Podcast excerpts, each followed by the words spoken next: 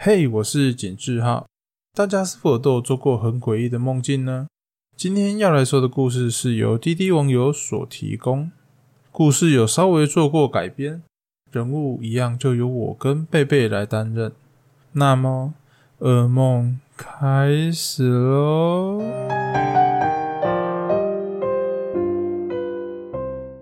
我在做噩梦的时候。时常需要花比较大的力气才能醒来。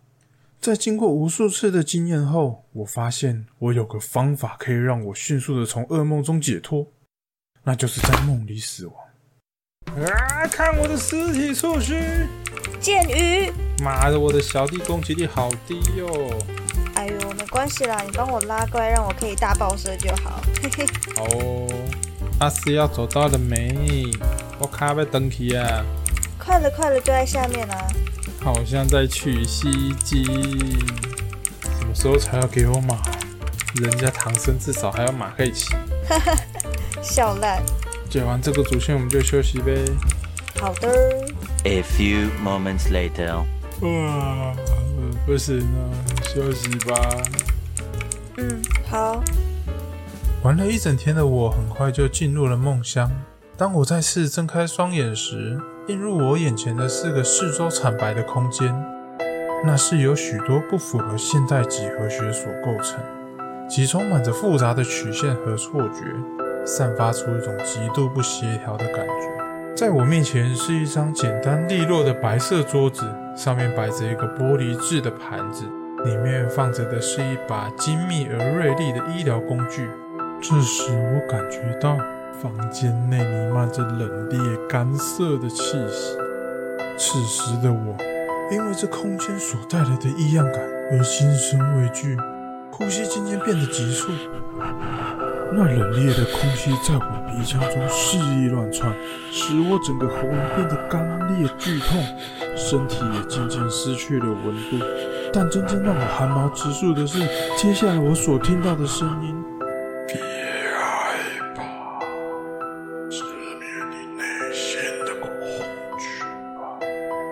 他那冰冷灰暗的话语有着魅惑人心的力量。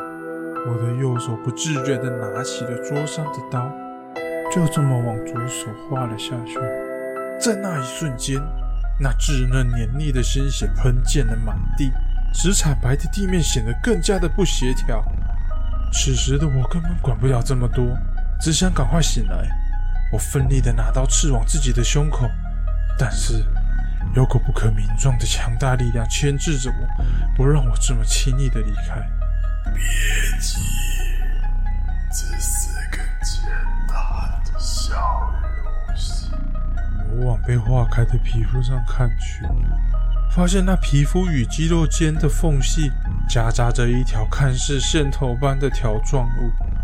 我忍着剧痛想把它抽出来。但它就像有生命似的，紧紧穿插在我那一条条肌肉纤维之中。我仔细一看，才发现那表面布满着可憎的瞳孔，最前端有着与之不相称的口气。我癫狂般的使命想将它抽出身体，在我不断的化开皮肤将其抽出时，我不小心失手了，它那黏滑的躯体断在了我的肩膀处。断掉的那节非常迅速的往上窜了上去，那感觉就像是蚯蚓在翻动土壤一样，在我的肌肉之间不停地搅动，并啃食沿途所经过的组织。在它即将穿过我脑门的时候，我急忙撕了衣服的一小角下来，并勒住自己的脖子，这才勉强阻止了他那意图想吃掉我大脑的贪婪。此时我也顾不了这么多了，一把划破了自己的喉咙。并将他拽了出来，但也因为出血量实在是太大了，视线变得模糊不清。最后出现在我眼前的，是超越我对现实的认知，无法以常理理解。他的形态总是不断的在变化和扭曲，充满着令人不安和恐惧的特征，嘴里还发出那令人寒风刺骨的笑声。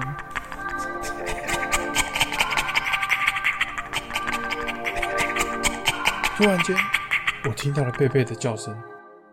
哎，休息完了没？要不要来玩啊？啊，哦哦哦，来啊来来了，要玩什么？第四啊，那是什么？好玩吗？啊，哦哦，没事，来玩吧。